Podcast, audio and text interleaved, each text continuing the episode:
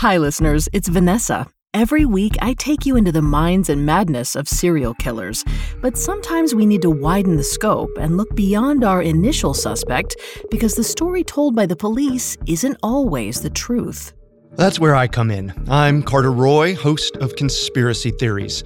For the next three episodes, Vanessa and I will explore Chicago's Tylenol murders, which happened 40 years ago this week.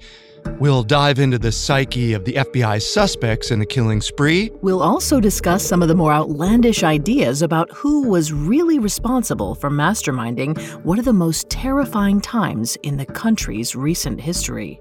Due to the sensitive nature of today's episode, listener discretion is advised. This episode includes discussions of poisoning and homicide. We advise extreme caution for children under 13.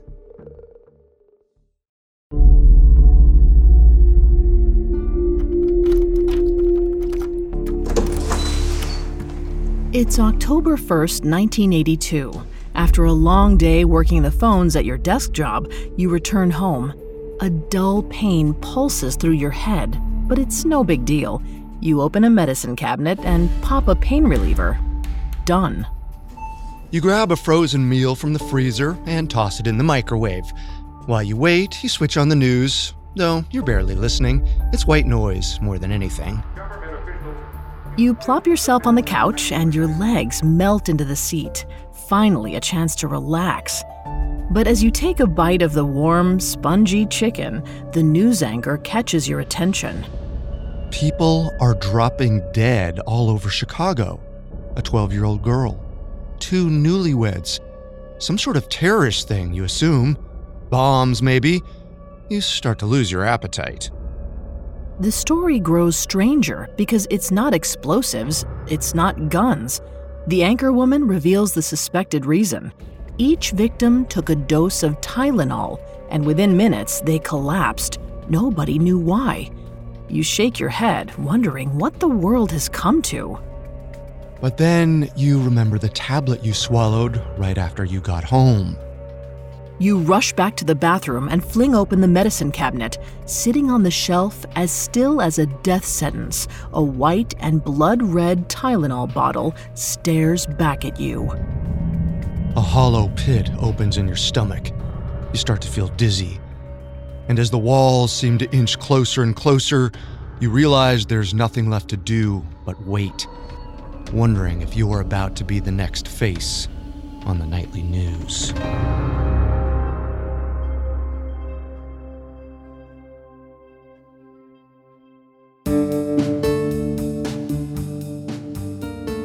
This is a special series presented by Conspiracy Theories and Serial Killers, Spotify originals from Parcast. I'm your host, Carter Roy. And I'm your host, Vanessa Richardson. This week is the 40th anniversary of the Tylenol murders. So, for the next few episodes, we're taking a deep dive into the grim series of homicides that swept Chicago in 1982. The wave of panic and paranoia brought on by the Tylenol murders changed our relationship with over the counter drugs forever. So this time, we'll start at the beginning and go back to the day that residents across Chicagoland began feeling ill. We'll follow the FBI as it tries to uncover who's behind the deaths and why. Then we'll examine the ransom letter that sent officials into a tizzy and where it led investigators trying to solve this unprecedented crime. We have all that and more coming up. Stay with us. Now on Netflix, inspired by the unbelievable true story of a fake hitman, comes the new movie, Hitman, from Academy Award nominee Richard Linklater. At 96% certified fresh on Rotten Tomatoes, critics are calling Hitman a smart, sexy crime thriller with surprises at every turn starring Glen Powell and Adria Arjona. Hitman. Now playing on Netflix and in select theaters. Rated R.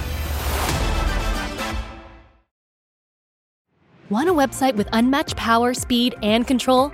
Try Bluehost Cloud, the new web hosting plan from Bluehost, built for WordPress creators by WordPress experts. With 100% uptime, incredible load times, and 24 7 WordPress priority support, your sites will be lightning fast with global reach. And with Bluehost Cloud, your sites can handle surges in traffic no matter how big. Plus, you automatically get daily backups and world class security. Get started now at Bluehost.com. Welcome back to Collector's Closet, presented by the Ohio Lottery. Let's discuss my newest prize possession this new $10 scratch off, the $500,000 Platinum Jackpot. The best method I've found so far to help it hold its value is to vacuum seal it. This thing cannot get scratched. What's that? Sorry, my producer's telling me the only way it could be worth up to 500 grand is if I do scratch it? Okay, well, in that case, definitely don't overprotect your $500,000 platinum jackpot scratch offs. Play them. Lottery players are subject to Ohio laws and commission regulations. Play responsibly. Acetaminophen, the generic form of Tylenol, is an ingredient in over 500 medicines, from common cold remedies like Dayquil to more serious opioids like Vicodin. The drug was brought to market in 1955, and by 1979, it was the number one branded product in the health and beauty aid category. From headaches to cramps, no discomfort was too small to be remedied by the product. There was no plastic seal, just a cardboard cover over the top and a couple cotton balls inside. Everyone, from children to the elderly, dutifully trusted the wonder drug.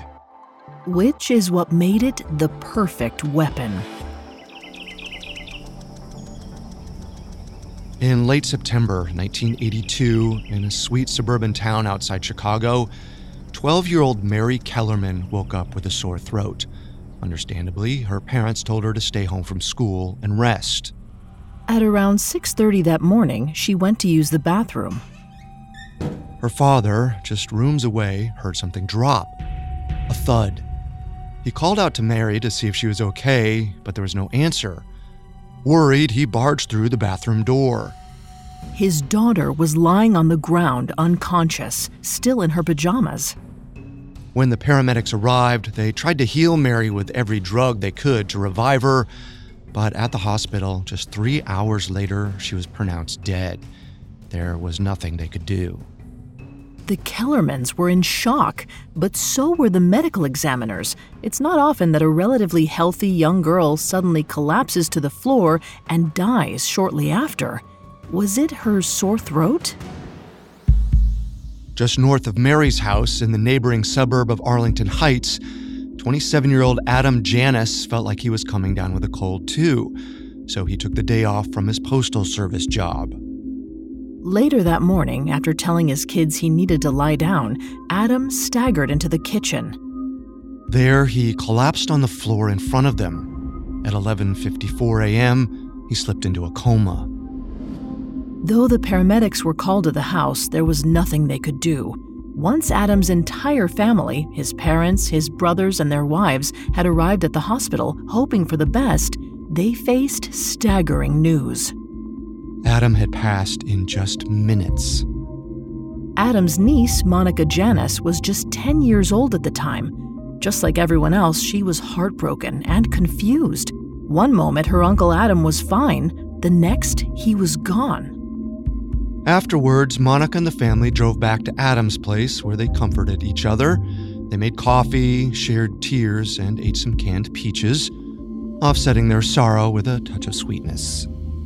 Monica's uncle, Stanley Janus, and his wife, 19 year old Teresa, were there too. As they grieved together, Stanley's chronic back pain started acting up. Stanley was about to smoke a cigarette when, in front of his brother, parents, and young Monica, he grabbed his chest and careened to the floor. His eyes rolled to the back of his head as a soft white foam oozed from his mouth. The room descended into chaos, and his parents stood in horror.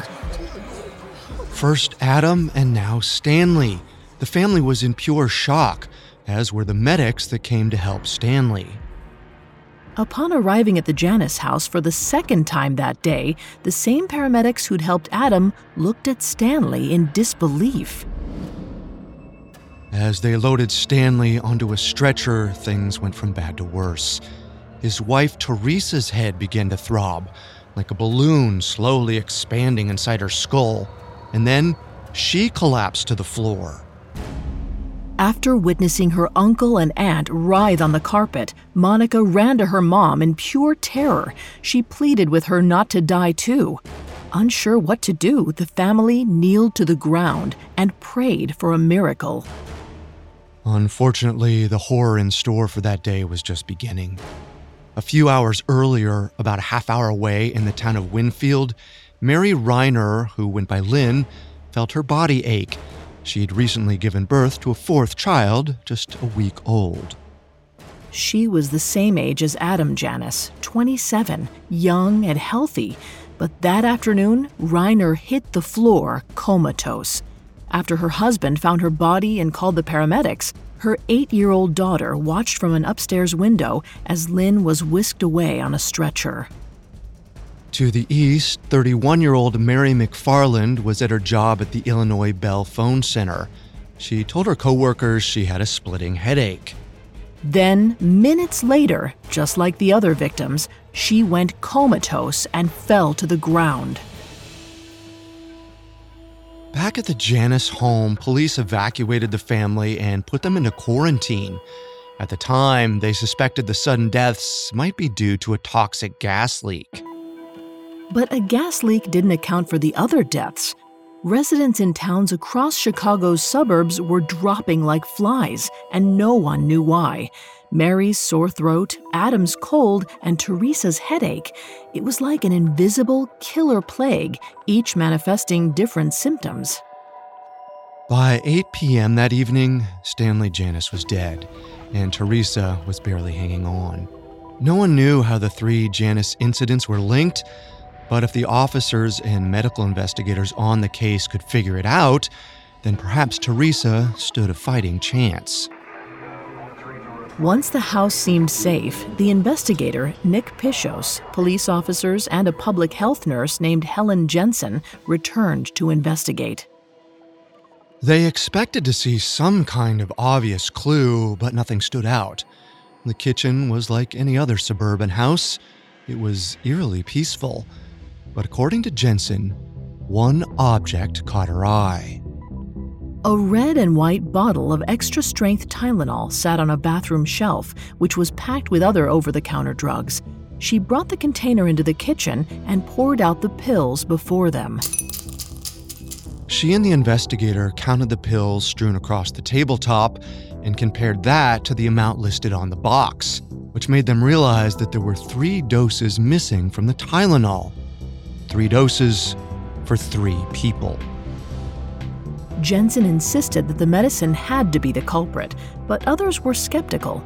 After all, Tylenol was over the counter and on every shelf across America. If that were the case, anyone could be next. However, Jensen's theory reminded the investigator of the little girl in Elk Grove Village, Mary Kellerman, who died earlier that morning. At the time, the paramedics on call had inventoried everything the girl ingested. And now, suddenly, one item on that list seemed more important than the rest Tylenol. Pishos had the paramedics ship him the container of Tylenol from the Kellerman's home. Once he had both packages, he called the deputy chief medical examiner, Edmund Donoghue. He told Donoghue that between the Januses and Mary Kellerman, everything was different age, time of day, everything.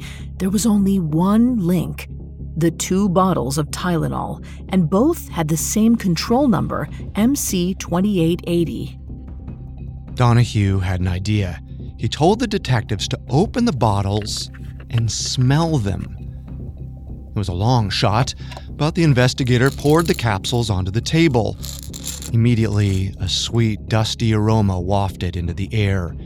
He leaned into the phone and told the pathologist, quote, You know, the first one smells like the second one almonds. Donoghue nodded gravely. They both knew that only one substance emitted this strange scent and was dangerous enough to kill a person within minutes cyanide. Coming up, the mad poisoner terrorizes Chicagoland. The floorboards creak. The walls, they moan. The house seems vacant, but you're not alone. This October, Parcast invites you to celebrate the spookiness of the Halloween season with all new episodes of Haunted Places. From an infamous murder farm in Indiana to the ghostly tombs and palaces of ancient Egypt, Visit the world's most haunted destinations and find out what happens when a soul leaves the body but doesn't leave the grounds. Enjoy new episodes of Haunted Places all month long, free, and only on Spotify. And now back to the story. In the suburbs of Chicago, a string of sudden deaths in September 1982 led officials to one source suspicious Tylenol bottles bought right off the shelves at local stores. When chemical labs ran tests, they found that some pills contained huge quantities of chemical asphyxiant. After you've ingested cyanide, it doesn't matter how much air you breathe because it blocks your blood cells from using the oxygen. So, in as soon as a couple of minutes, your brain begins to deteriorate, your spinal cord and lungs shut down. Finally, your heart stops beating. It's a potent chemical, and when the lab reports came back, scientists found that some Tylenol pills from the victims' houses contained enough to kill up to 1,000 people. Officials needed to get the word out before even more were doomed. Every pill was a time bomb, and there were no shortage of targets. After all, when dawn broke the next morning, people across the suburbs would likely wake up with headaches, colds, and muscle cramps, unaware that the remedy in their medicine cabinet might kill them. So that morning, Dr. Edmund Donoghue held a local press conference to warn residents of Chicago and its suburbs Tylenol was dangerous. Do not, under any circumstances, so much as touch the pills. But since cops knew not everyone was watching TV at 10 in the morning, they took to the streets. Police cars and ambulances cruised down suburban roads, blasting the message through bullhorns Do not take the Tylenol. Beat cops went door to door, bags in hand, begging unsuspecting citizens to delicately hand over any bottles they had, as if they were unexploded incendiary devices. Slowly but surely, word of the poison trickled through the neighborhoods, and as news spread, so did the fear. A medicine cabinet staple was now a deadly weapon which drove concerned residents out of their homes and into police stations, sacks of Tylenol in hand as if disposing of hazardous waste. Doctors' offices and hospitals were flooded with phone calls. Terrified people who'd swallowed the pill minutes before hearing the news called in to ask if they were about to die. The CEO of the Cook County Medical Examiner's Office spent the day on the phone with concerned residents, but he took a more blunt approach. He told them, quote, the simple answer is if you took it and you're calling me, don't worry. He knew that if cyanide was in their dose, they'd already be gone. At this point, the poison's reach had seeped through Chicago's western and northern suburbs, but seemingly it hadn't breached city limits. Which would all change the following day, Friday, October 1st, when downtown Chicago got its first taste of the terror. At around 5 p.m., in the lively neighborhood of Old Town, cops broke into the apartment of 35 year old flight attendant Paula Prince. She was lying in the doorway to the bathroom with moisturizer still smeared on her face. A bottle of toxic Tylenol sat on her vanity like a still smoking gun. She died two days earlier, September 29th, the same time as the others. Now that the killer had crawled inside city limits, Chicago PD realized it was time to tell the mayor. Only problem? She wasn't home. Mayor Jane Byrne had several engagements that night. She was an avid partygoer, but also a political maverick. When she was inaugurated as the first female mayor in a major U.S. city, she cried out, quote, I beat the whole goddamn machine single handed. But this invisible killer wouldn't wait for anyone. So while she was en route to another party, Police Superintendent Richard Brzeczek called Mayor Byrne. He told her about the flight attendant who died in Old Town and the other victims out in the suburbs. She immediately understood the gravity of the situation. Once she arrived at the Symphony Center, Byrne huddled in the back room with her team. She decided to hold an emergency late night press conference. She'd alert the news stations, and they'd broadcast it nationwide. At around 11 p.m., Byrne stood at the podium. She mentioned Paula Prince and warned Chicagoland residents against the tainted medicine. And then she made a direct appeal to Johnson & Johnson. Mayor Byrne challenged them to recall every last bottle of Tylenol on store shelves. In her mind, it was the only way to keep people safe. These days, we're used to seeing breaking news. The 24 7 news cycle floods our phones and computer screens at a blistering speed. But in 1982, CNN was in its first two years of cable news. It was rare to see a crisis like this beamed nationwide. And nobody could have predicted just how powerful it'd be. Mayor Byrne's address caused a full panic. Other news outlets covered it breathlessly. Americans combed every nook and cranny to rid their households of Tylenol. They wondered what else could have been tampered with. In the coming days, some were afraid to give their kids milk since there were no safety caps on cartons. Byrne's challenge was ultimately effective in that it put all eyes on Tylenol manufacturer Johnson & Johnson. Only they had the power to pull the pills from every single shelf in America. Based on the limited information they had at the time of the first conference, they established a hotline and used the media to alert people. And four days after Byrne's press conference, during the increasing nationwide news coverage, they recalled 31 million bottles of their product across the entire United States at an estimated loss of $100 million. As part of the recall, Johnson & Johnson set up laboratories where they painstakingly examined the recalled bottles and tested many of the pills the public had turned in. The effort was worth it. The company found three unopened bottles packed to the brim with cyanide. Two were found in people's homes, and one had been sitting on a Chicago store shelf waiting for its target. This means that because of Mayor Byrne's pressure and Johnson & Johnson's expensive recall, they both saved lives. Soon after, an army of federal, state, and local law enforcement agencies banded together to form the Tylenol Task Force. Their job was simple find the person who the press called the Mad Poisoner. Investigators thought that the perpetrator bought bottles of extra strength Tylenol and emptied a handful of capsules. Then they replaced the acetaminophen with cyanide and screwed the lid back on. Then, on Tuesday, September 28th, the murderer hit up stores across Chicago suburbs, sprinkling the boxes of pills on the shelves, like laying traps for unsuspecting prey. If this type of crime occurred now, we'd easily find the culprit.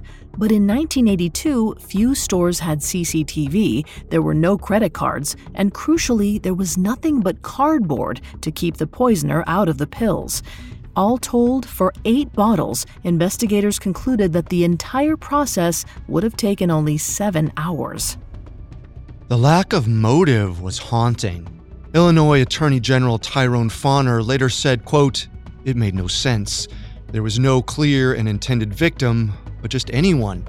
Anyone who happened to have the misfortune to buy a bottle of Tylenol. One theory that emerged was that it might be a disgruntled employee seeking revenge, so the cops interrogated every former Johnson & Johnson worker. This was a lot of people. Detectives gave every employee where the contaminated Tylenol was manufactured, stored, or transported a once over. Truck drivers were stopped, custodians were suspected. They also received help from the media, including the Chicago area's three major newspapers the Sun Times, the Tribune, and the Daily Herald. And day after day, each front page was devoted to the menace. Journalists published the schedule of victims' funerals, hoping to draw the killer out. While the Janus family wept at the memorial for their loved ones, undercover agents possibly hid in the background, scanning the crowd for anyone who looked out of place. Time was ticking, and the task force still hadn't unearthed any real suspects, so they set up hotlines looking for any and all tips. And this is where the investigation went off the rails. Calls poured in day and night, And ironically, the task force now found themselves with too many leads. As the assistant U.S. attorney put it, it was like drinking from a fire hose. A body of a man was found with Tylenol in his coat pocket. Psychics called about clues found in olive jars. One man led police on a series of solid tips until they asked him his source a magic pen that gave him all the answers.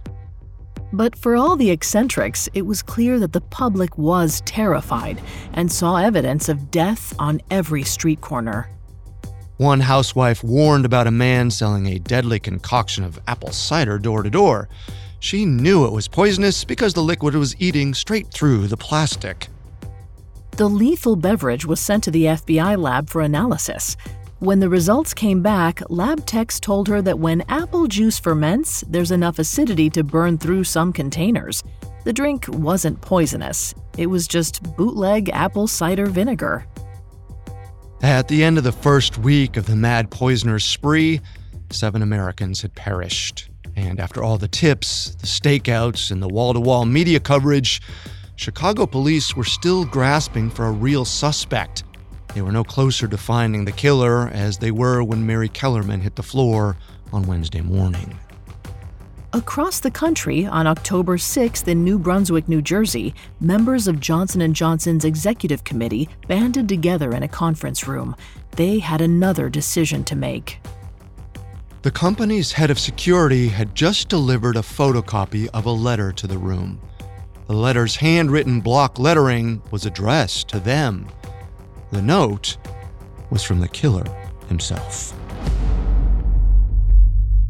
Coming up, the case of the closet chemist. And now back to the story.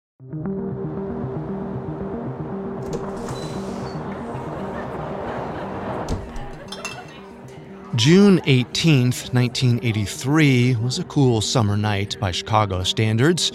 Wind blasted down the alleyways, past street lamps and parked cars.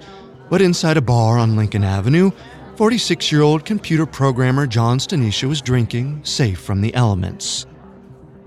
A couple hours past midnight, Stanisha paid his bill and stepped outside into the thick, windy air. A man that Stanisha never met stood out front, waiting. And suddenly, the figure pulled out a handgun and shot him point blank. The bullet tore right through Stanisha's chest. Moments later, Stanisha, a father of three, was dead. The shooter fled into the night. This senseless act of violence was horrible on its own. But what if I told you Stanisha, even though he was killed by a bullet, not a pill, was actually the eighth victim of the Tylenol poisonings? To understand how, let's return to the confession letter. Seven months earlier, on October 6, 1982, the Tylenol task force failed to turn up any solid leads. But when Johnson & Johnson's corporate office received a mysterious note from someone claiming to be the murderer, the entire investigation flipped on its head. The FBI now had a suspect. And this wasn't just a confession letter, the writer had certain requests as well. Handwritten in all caps, the message read, quote, so far, I have spent less than $50 and it takes me less than 10 minutes per bottle. If you want to stop the killing, then wire $1 million to bank account number 8449597 at Continental Illinois Bank. It was a ransom letter, and it intended to hold all of America hostage. Johnson & Johnson passed the letter that included a partial fingerprint from whoever wrote it along to the task force. However, technology wasn't on their side. Remember, this was 1982. At the time, the electronic database for fingerprints was in its infancy, so authorities got more out of manually comparing the fingerprint found on the letter to those they had on file, one at a time. The Bureau quite literally had its hands full, so they went public with a letter, hoping it would lead to more tips. The mad poisoner's identity was on the forefront of everyone's mind in Chicago. People imagined the killer skulking every street corner, every pharmacy, and every dingy tavern. In October 1982, just a short walk from Paula Prince's apartment, the woman who'd been found dead at home, a warehouse worker named Roger Arnold walked into a bar. He was reportedly sharing his thoughts on the Tylenol victims to anyone who would listen. The bar's owner, Martin Sinclair, couldn't help but overhear Arnold, and something he said alarmed him, though we're not sure what. The bar owner did what he could and phoned the police. Later on, Chicago police arrested him for a months old aggravated assault charge, handcuffed him to a chair, and interrogated him about the Tylenol murders. It was time to see if Arnold was the man behind the letter. The investigation revealed he was something of an amateur chemist something he apparently would also tell bar patrons regularly. Arnold also worked in a packaging plant and distribution center owned by a grocery chain called Jewel Osco, the same chain where Adam Janus bought the pills that killed him. And when cops poured through the employee roster at the warehouse, they also noticed another person of interest. Apparently, Arnold worked with the father of Lynn Reiner, the third poisoning victim a new theory began to form. Arnold was the mad poisoner who swapped Tylenol for cyanide in bottles across the city. And yet another breakthrough was just around the corner when police got a search warrant. In no time, police cars screeched to a halt in front of Arnold's house. They filed into the doorway and searched the home. They found a makeshift chemistry lab spread across the home. Test tubes, beakers, and funnels lined the walls. It was also a one man weapons depot, complete with several unlicensed firearms. It was as if Arnold planned to go out with a bang. Last but not least, investigators found a library of dangerous reading material, including mercenary magazines and criminal instructional guides. Finally, they retrieved the plastic bag of white powder they'd anticipated would be there. The task force had found their man, and the media pounced on the story. But there was a problem. That bag of white powder, when it was tested, lab results revealed it was potassium carbonate. It was harmless.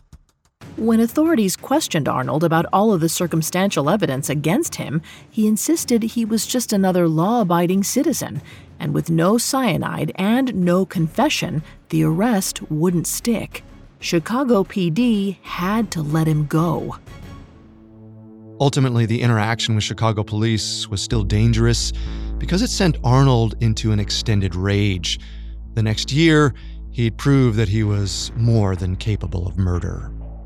In the months following his detention and questioning, Arnold fixated on how he was treated by the news and by the cops.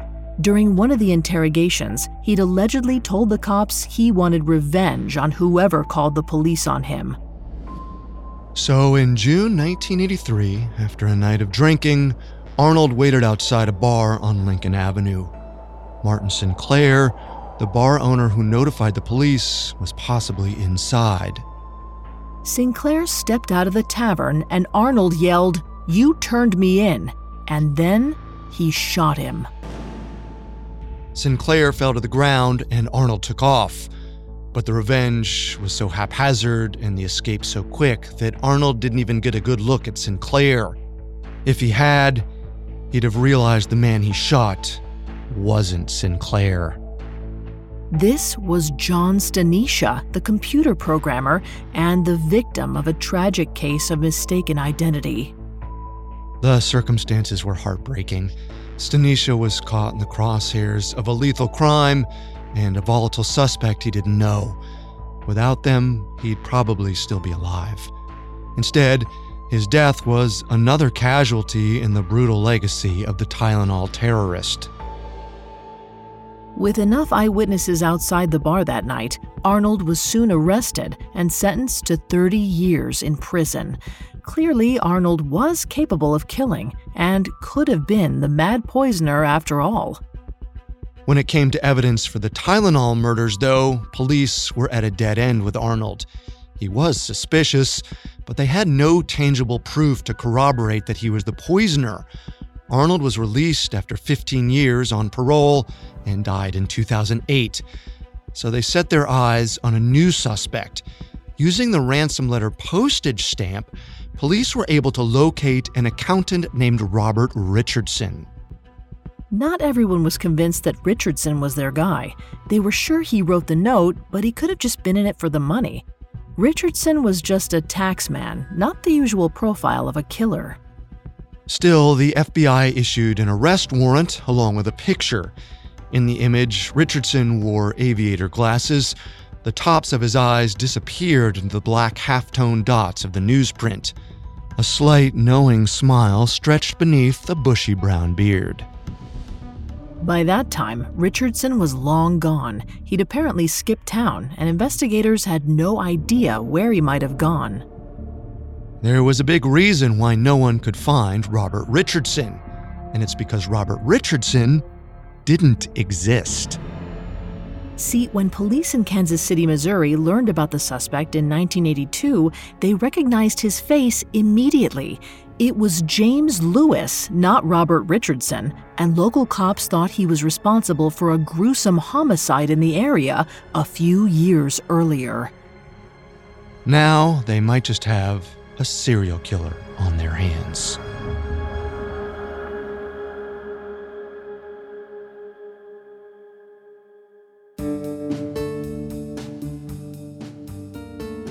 Thanks for tuning in to our 40 year anniversary special on the Tylenol murders.